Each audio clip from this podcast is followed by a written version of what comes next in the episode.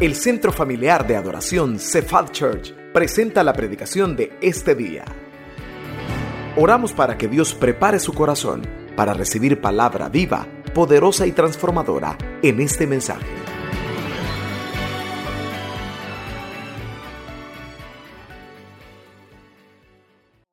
Los principales sacerdotes y los fariseos entendieron que hablaba de ellos. Vamos juntos. Pero al buscar cómo echarle mano, temían al pueblo, porque este, dale una más, Jorgito, y ahí va a aparecer el título. Bueno, la parábola de los labradores. Acompáñenme en una oración.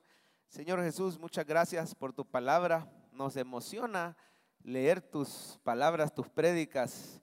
Tú has hecho ese milagro que se preserven puras y que lleguen hoy a nosotros en español para que te podamos oír predicar a ti. Aquí venimos a oírte a ti, a alabarte a ti, a ofrendarte a ti y a escuchar tu voz, a obedecerte. Dígale al Señor, háblame esta mañana y ayúdame Espíritu Santo a recibirla con mansedumbre y a ser un hacedor de tu palabra. Por Cristo Jesús lo pedimos, la iglesia dice, bueno, cuando Jesús dijo esta parábola lo querían matar. Es una parábola de confrontación.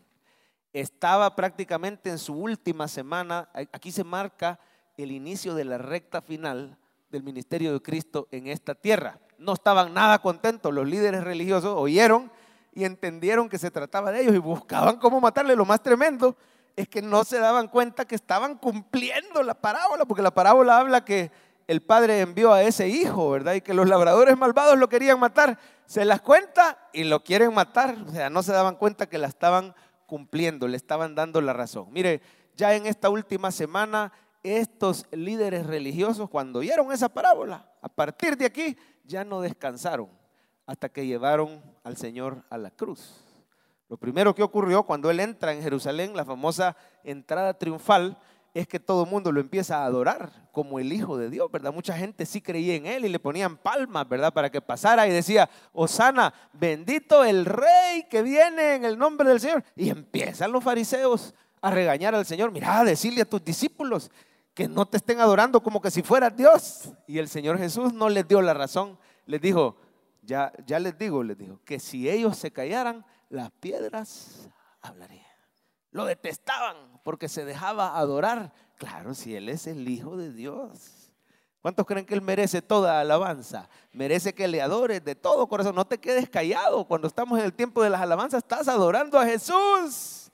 Pero los fariseos bravos porque después se fue al templo. Y en el templo no crea que llegó a ser amigos. Agarró las mesas y les dijo ladrones y se las volcó. Donde estaban los cambistas, ¿verdad?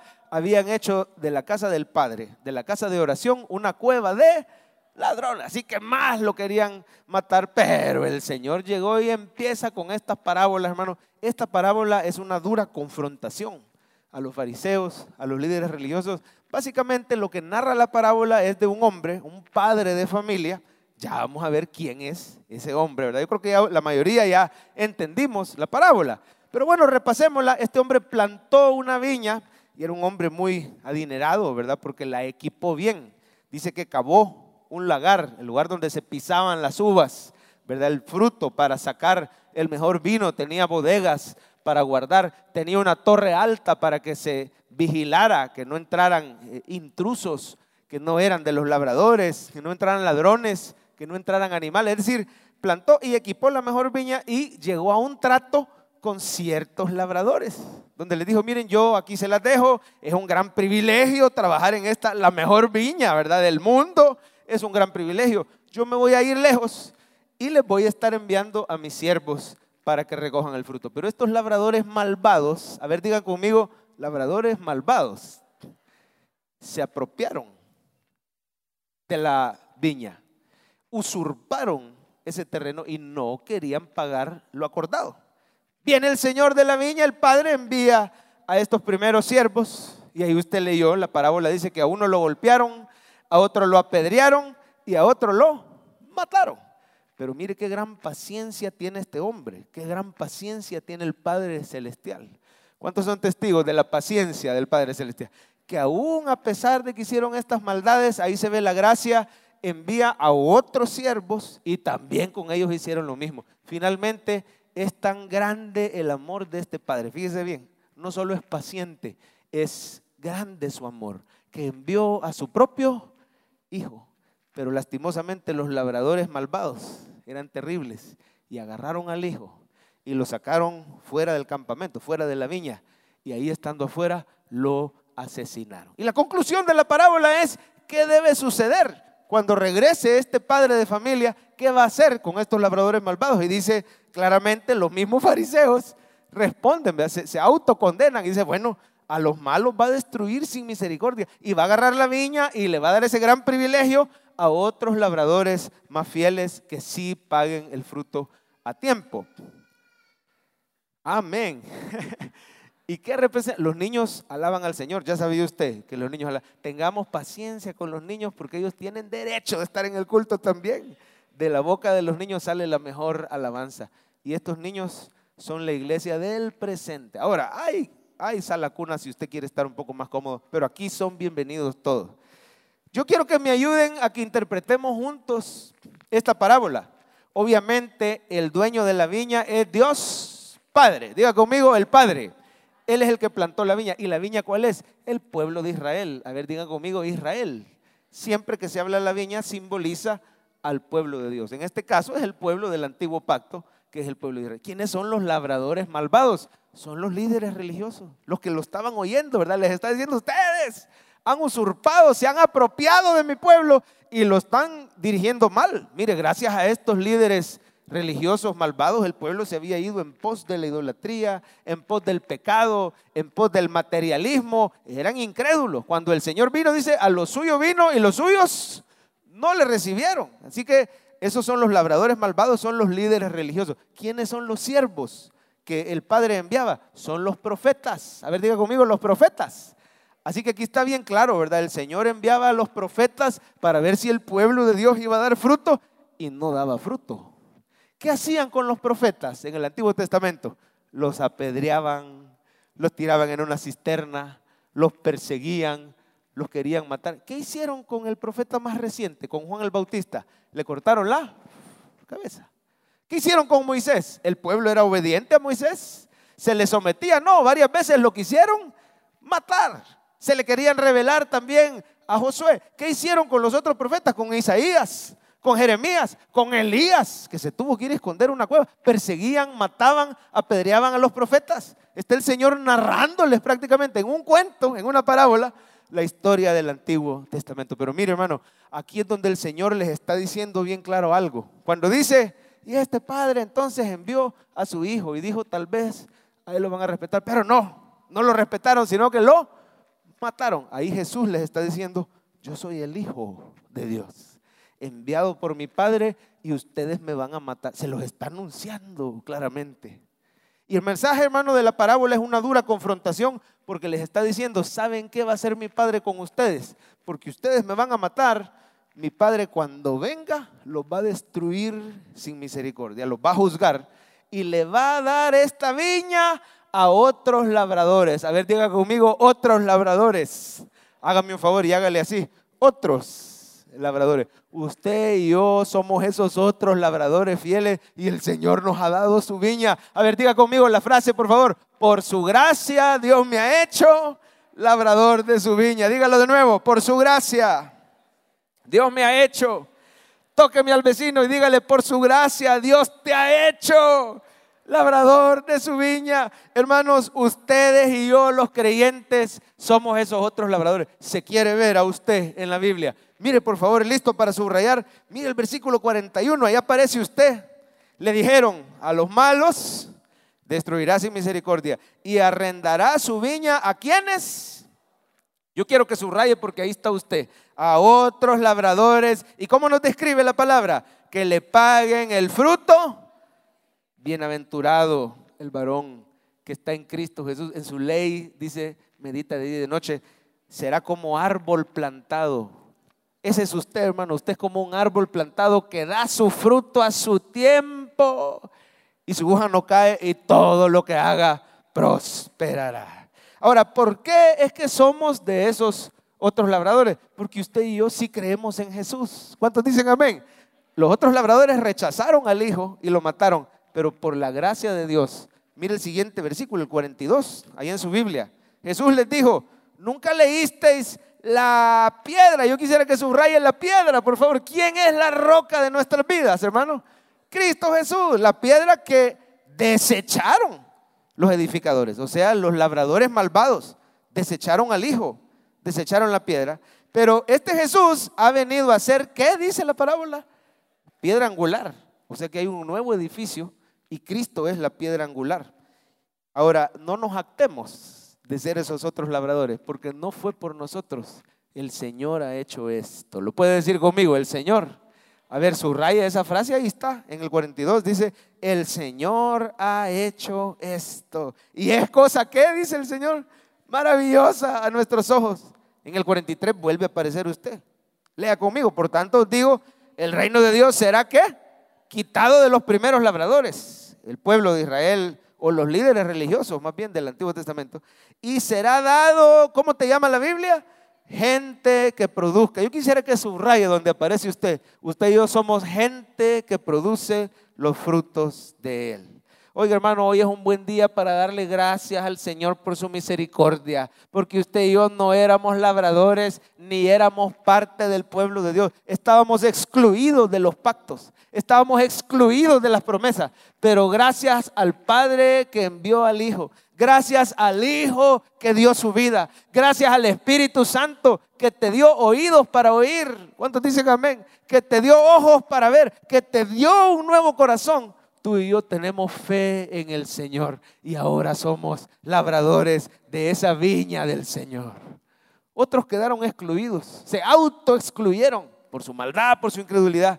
Ahora, no crea que usted y yo somos mejores que esos otros labradores. Simplemente el Señor ha tenido misericordia de ti.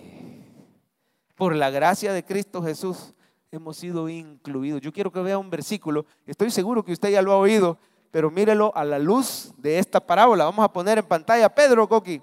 Mire cómo dice que somos. Más nosotros somos linajes. Mira, Él te escogió para que fueras hijo de Abraham. Somos linaje escogido, o sea, somos los nuevos labradores. ¿Qué más dice? Somos real sacerdocio, nación santa quiere decir apartada por el Señor.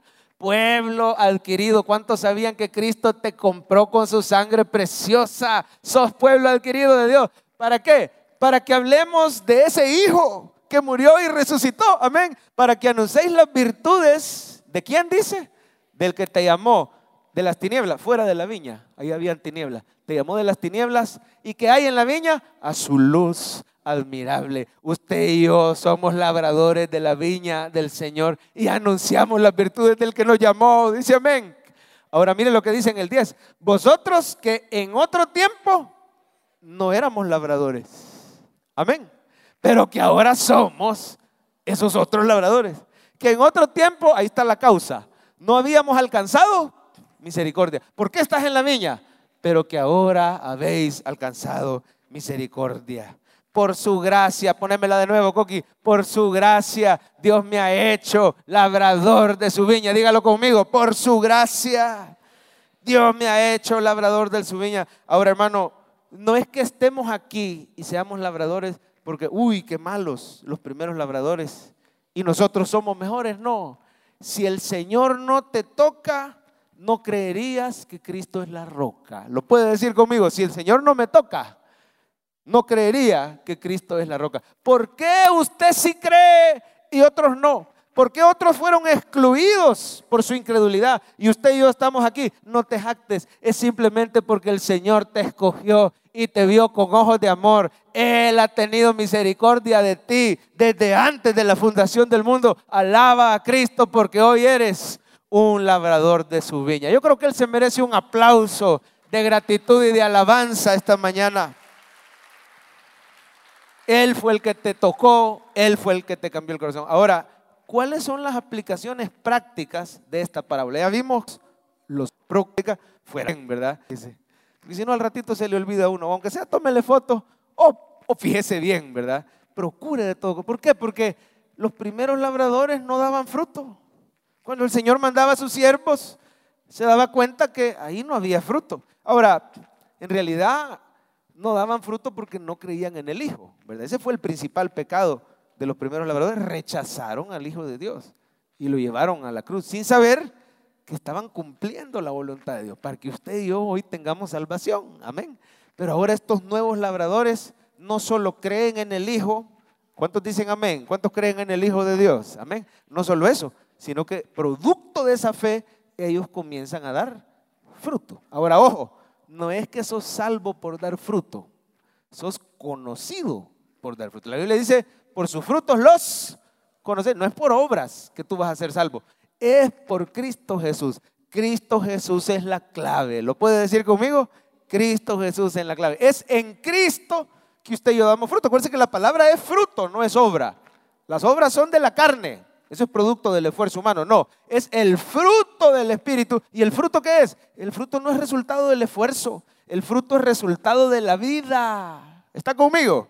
¿Por qué un árbol da fruto? Porque tiene vida. Claro, los primeros labradores no tenían a Cristo, no tenían vida, no iban a dar fruto. Pero usted y yo tenemos al Hijo de Dios en nuestro corazón. El que tiene al Hijo tiene la vida, dice Juan, está conmigo.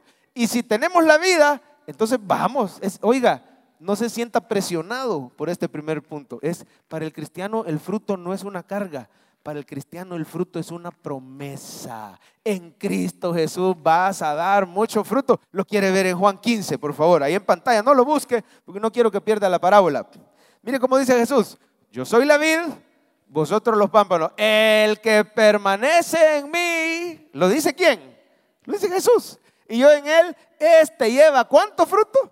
Mucho fruto. Porque separados de mí, o sea, los primeros labradores separados de Cristo, no podían producir fruto. Pero usted y yo daremos fruto abundante porque permanecemos en Cristo Jesús, el Hijo de Dios.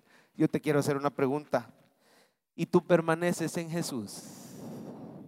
No solo es haber creído, sino todos los días permanecer. Dice, si permanecéis en mí, y hay otro versículo más adelante, no sé si me lo puede poner, si permanecéis en mí, y mis palabras, que dice?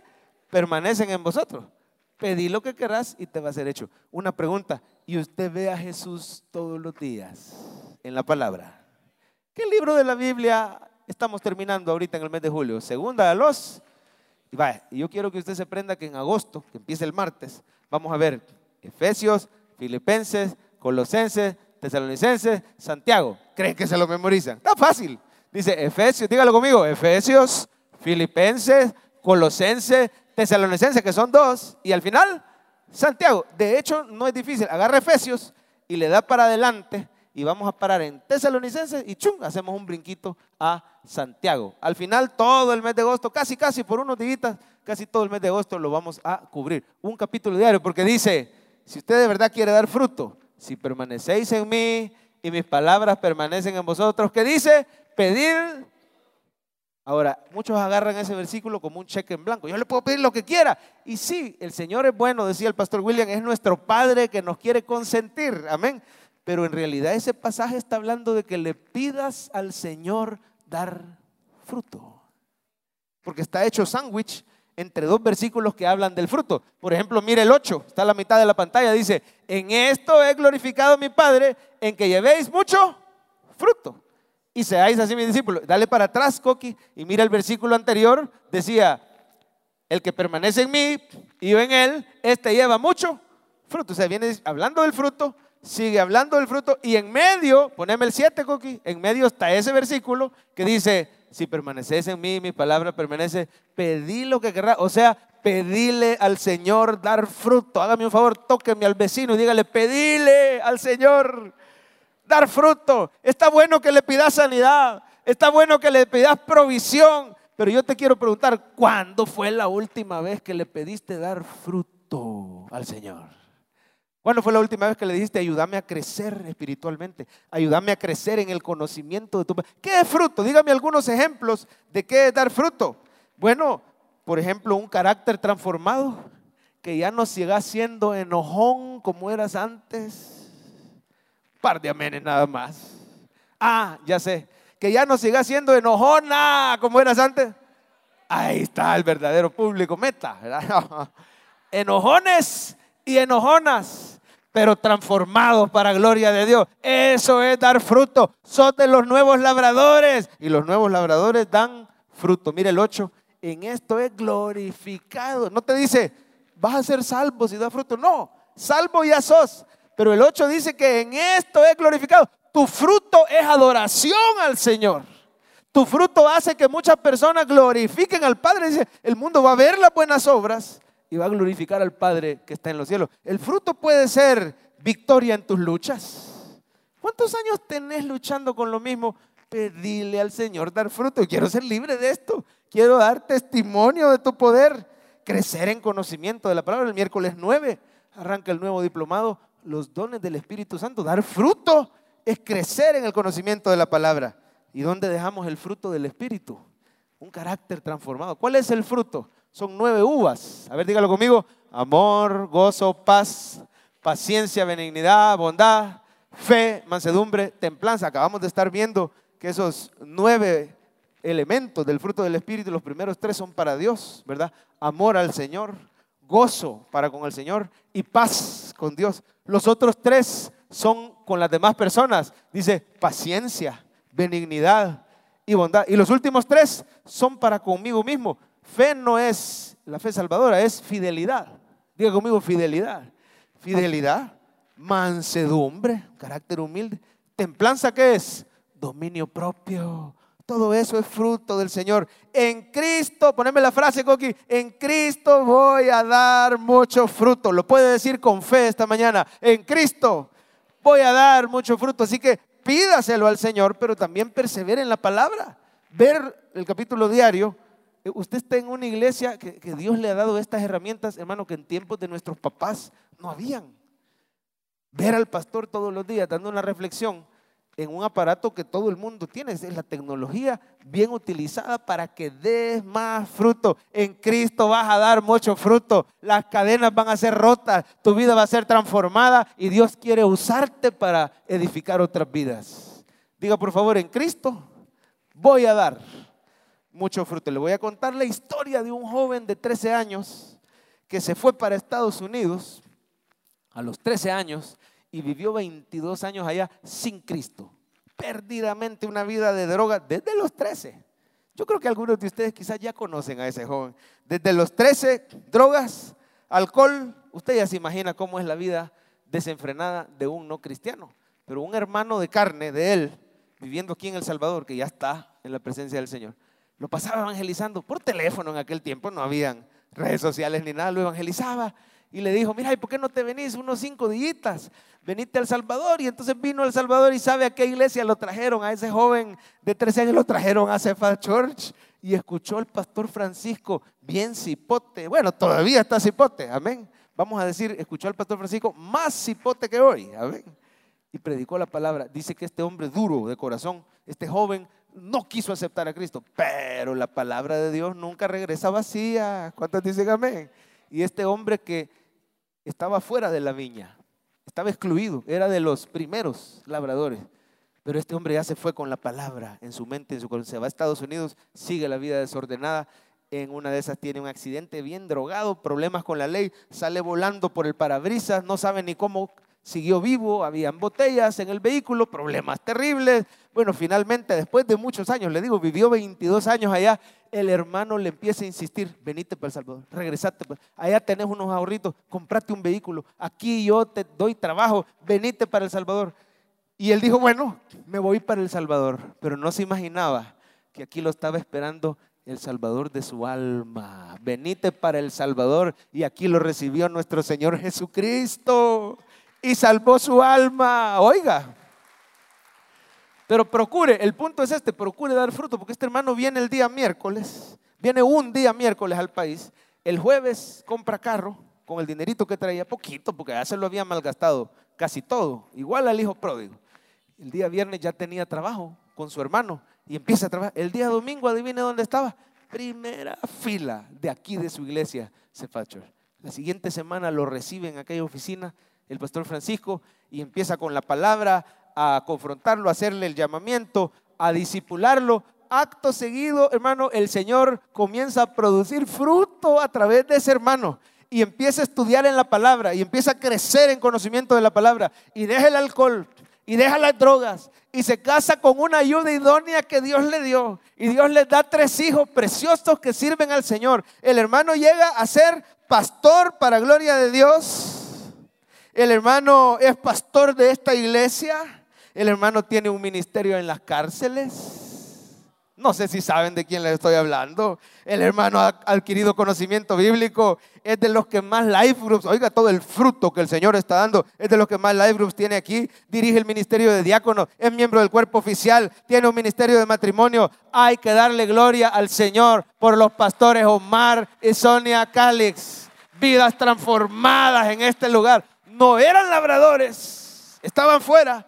Pero el Señor en su misericordia los trajo y Él procuró de todo corazón dar fruto. ¿Cómo está tu vida? ¿Cuándo fue la última vez que le pediste al Señor, quiero dar más fruto para gloria y honra tuya?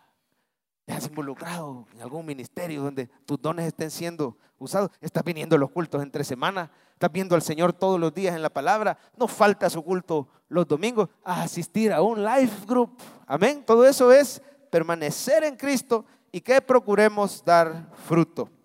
Y número dos, y esta es la última aplicación de la parábola, hable de Jesús a sus seres queridos. Porque usted y yo ya estamos en la viña. ¿Cuántos dicen amén? Y cuando venga el Señor, Él nos va a premiar y recompensar. Oiga bien, hay gran recompensa para el siervo que le sirve al Señor. En lo poco me fuiste fiel, ¿qué te dice? En lo mucho te entra en el gozo. Ni te imaginas lo que el Señor te tiene preparado en la vida eterna.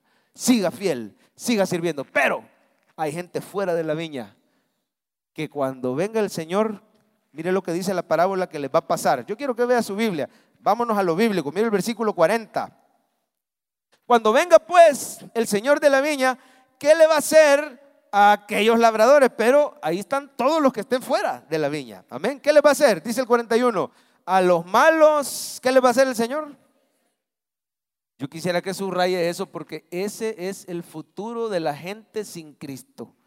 O sea que esa viña se plantó para salvar a la humanidad. En la iglesia de Cristo es la verdadera viña del Señor. Por eso Jesús dice, yo soy la vida. La viña verdadera es el Señor. No es en la ley, no es en el antiguo pacto. Y todo el que esté fuera de la vid, mire lo que le va a pasar. A los malos destruirá sin misericordia. Ahora mire el 42, por favor. ¿Cuál es el problema de los que se pierden? ¿Por qué se pierden? ¿Nunca leísteis en las escrituras la piedra? ¿Quién dijimos que era la piedra? Cristo Jesús, La piedra que desecharon los edificadores ha venido a ser cabeza. Usted y yo estamos en ese nuevo edificio. Cristo es la piedra angular. Pero el problema de los que están allá afuera es que han desechado a Cristo. No deje de orar por sus familiares inconversos. Porque dice, a los malos destruirá sin misericordia. No deje de orar por la verdadera conversión de todos sus familia. Usted sabe que aún venir a la iglesia no es garantía de salvación. Claro, el creyente se congrega, pero aquí en la iglesia puede haber trigo y puede haber cizaña y se parecen mucho y hasta el último día nos vamos a dar cuenta, hermano, con temor al Señor, digámosle, Señor, conviérteme de corazón a mí y convierte de corazón a mis, a mis hijos. No asuma que ya son cristianos. Hablemosles de Jesús, traigámoslos a que se bauticen el 20 de agosto porque ahí se les da más doctrina para que ellos afirmen sus vidas en Cristo. ¿Qué más le va a pasar? Yo quiero que vea dos palabras que describen ahí en la parábola que le va a pasar a la gente sin Cristo, para que usted y yo tengamos esa prisa de hablarle. Mire el 44, dice, el que cayere sobre esta piedra, ¿qué quiere decir? El que haya tropiezo en Cristo. ¿Cuál es la primera palabra? Será. Y sobre quien en cayere, o sea, a quien le caiga el juicio de Cristo, ¿qué le va a hacer? Le desmenuzará. Mire, dos palabras para describir el futuro del inconverso, quebrantados y desmenuzados. Hermano, la ira de Dios es real. ¿Está conmigo? Es lento para la ira, es cierto, lento para la ira porque es paciente y grande en misericordia, pero de que tiene ira, la tiene. Y hay gente que a veces le da miedo, le da pena confrontar y dice, es que, es que yo siento bien pesado el mensaje de, de decirle al inconverso, mira, convertite a Cristo Jesús, porque la ira de Dios viene sobre aquel que se ha encontrado en su pecado. Yo siento que eso es pesado, mejor hablemos del amor de Dios, pero, pero, si no quieren venir, lo menos que podés hacer es hablar la verdad en amor, decir cuando venga, mire, quiero decirle algo un poco incómodo esta mañana acerca de tus seres queridos, inconversos, vecinos, compañeros de trabajo, gente que ves todos los días. Si no vienen a Cristo van a ser quebrantados, desmenuzados, destruidos. Pero ¿cómo pueden ser salvos? Dice la palabra, cree en el Señor Jesucristo y serás salvo tú. Y tú, ay, pastor, pero es que fulano usted no lo conoce. Ese jamás va a dejar el vicio. Ese jamás va a dejar eh, ese desorden en su vida. Ese jamás va a dejar tal adicción. Es que no lo vamos a cambiar usted y yo. No es por obras que el fulano va a ser salvo. Es creyendo en Cristo Jesús que Él va a transformar la vida de esas personas. Invite a la iglesia, invite a la viña. Lleve personas a su life group. No deje de apoyar las misiones, porque así la palabra de Cristo está llegando a todos lados. Hable sin temor de Jesús con sus seres queridos, aunque suene medio ofensiva la palabra. Yo me acuerdo que mi esposa me decía, mira, de chiquita, ella tiene un primo que la invitaba a cierta iglesia por aquí cerca, de las más grandotas que hay, y dice que a la hora del llamamiento eran algo pesados. Dice que a ella no le gustaba, le molestaba porque ella todavía no había puesto su fe en el Señor, pero dice que allá le decían claramente, ¿verdad? Mira, si no te convertiste vas a quemar en el infierno. Y Jesús habló del infierno, ¿sabían ustedes? Varias veces. Y decía allá, allá será, allá será el lloro, ¿y qué más decía?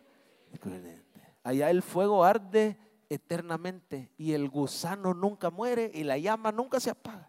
Mejor cortate y entra manco al cielo, decía que ir con todo tu cuerpo entero para... O sea, Jesús habló del infierno y nosotros también lo tenemos que tocar. Es como el inconverso cree que está bien y que no necesita del Señor, pero su realidad espiritual es diferente, la casa se le está quemando. Y tenemos que ir y decirle amorosamente y, y despertarlo aunque caigamos mal. Y le digo a mi esposa, mira, pero hasta ese mensaje pesado, usted no se quiere quemar en el infierno, venga Cristo. Dios lo usa. ¿Por qué? Porque es la verdad. Y mira dónde estás hoy. Hoy está en Cristo Jesús. Ella y su familia, dice la Biblia, cree en el Señor Jesucristo y será salvo tú y tu casa, porque le vas, el creyente va a empezarle a hablar de Jesús a toda su familia. Dicen que un capitán de un crucero de lujo envió a su marinero brazo derecho, el de confianza, y le dijo, mira, en el cuarto de máquinas tenemos un incendio y por el tipo de combustible, este incendio no lo paramos. No estamos, están demasiado lejos los que nos podrían ayudar y esto se va, esto va a arder y se va a hundir. El crucero se veía lindísimo, se veía lujoso, había música de fondo, la gente andaba feliz, tomando, bebiendo, comiendo. Pero la realidad del crucero es que en el cuarto de máquinas ya se había iniciado el incendio. En menos de cuatro horas ese volado iba a arder, se iba a hundir y todos se iban a morir. Pero habían suficientes balsas para salvar a todos. Balsas de 12, balsas hasta de 20, había suficientes balsas.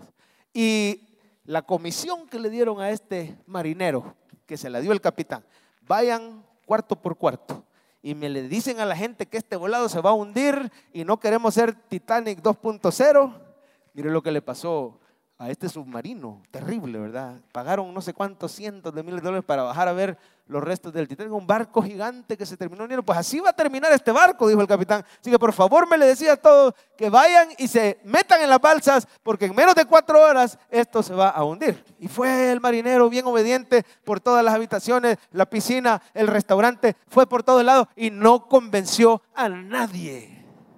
Y regresa frustrado donde el capitán le dice, mire capitán, eh, vengo a darle parte que nadie se quiere subir a la balsa. Pero, pero mira, les dijiste que este volado se está quemando. Hoy ya solo quedan dos horas. Les dijiste, no, no, es que, es que yo no quería quedar de alarmista. Yo no quería quedar de loco. Es que usted hubiera visto qué gente más linda. Miren, en el restaurante habían familias enteras compartiendo. ¿Cómo voy a llegar yo a decirle, mira, se está hundiendo este volado? Iba a quedar de loco. Les iba a estorbar su paz. Así que se veían tan lindos, otros bailando en la discoteca, otros en la piscina, bebiendo. Todo el mundo estaba pasándose. Han pagado tanto y este crucero es tan caro que yo no les quise ofender. Además, yo no quería quedar de loco, de fanático. Y entonces, ¿qué les dijiste? Bueno, eh, yo les dije, ya ven qué bonitas están las balsas. Deberían de probar, miren, son bien cómodas. ¿Y qué te decía la gente? sí, se ven bonitas, pero no, gracias. Yo aquí estoy bien, el crucero está mejor.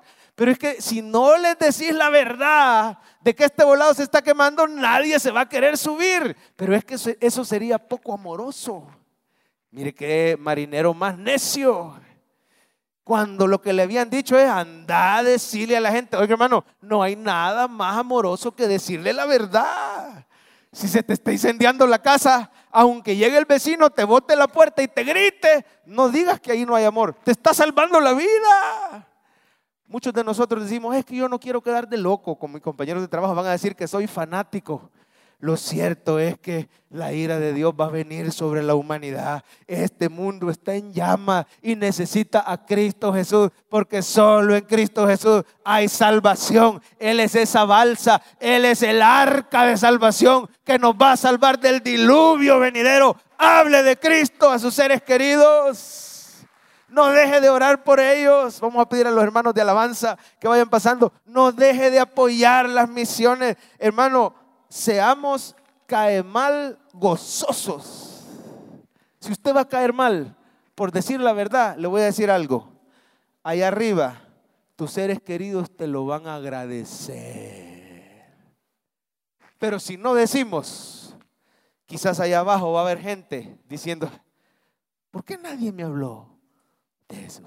Yo tenía un compañero de trabajo, yo tenía un familiar, mi papá, mi tío, eran cristianos y nunca me hablaron del Señor. Vamos a ver en pantalla el resumen de esta parábola, léala conmigo, por su gracia Dios me ha hecho. ¿Y cuáles son las dos aplicaciones prácticas? Procura de todo corazón, en Cristo, dar fruto y no deje de hablar de Jesús. Hoy nos vamos a quedar sentados porque les van a repartir los elementos. Adelante, mis hermanos, mis compañeros pastores también, elementos de la Santa Cena. Y vamos a decirle al Señor, gracias por la cruz, oh Dios, el precio que pagaste por mí, llevando mi pecado. Esperamos que este mensaje haya sido de bendición para su vida. La Biblia dice que Dios es santo y el ser humano es pecador, pero en su gran amor, el Padre envió a Jesucristo a morir en la cruz para pagar por nuestros pecados. Luego lo resucitó para darnos vida eterna.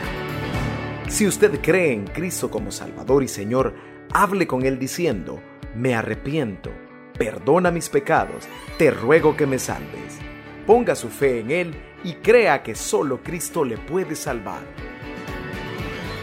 Bienvenido a la familia de Dios. Le invitamos a congregarse en Cephal Church los domingos a las 7 a.m., 9 a.m., 11 a.m. y 5 p.m. Visite nuestro sitio web cephadchurch.org o búsquenos en las redes sociales como Cephal Church. Dios le bendiga.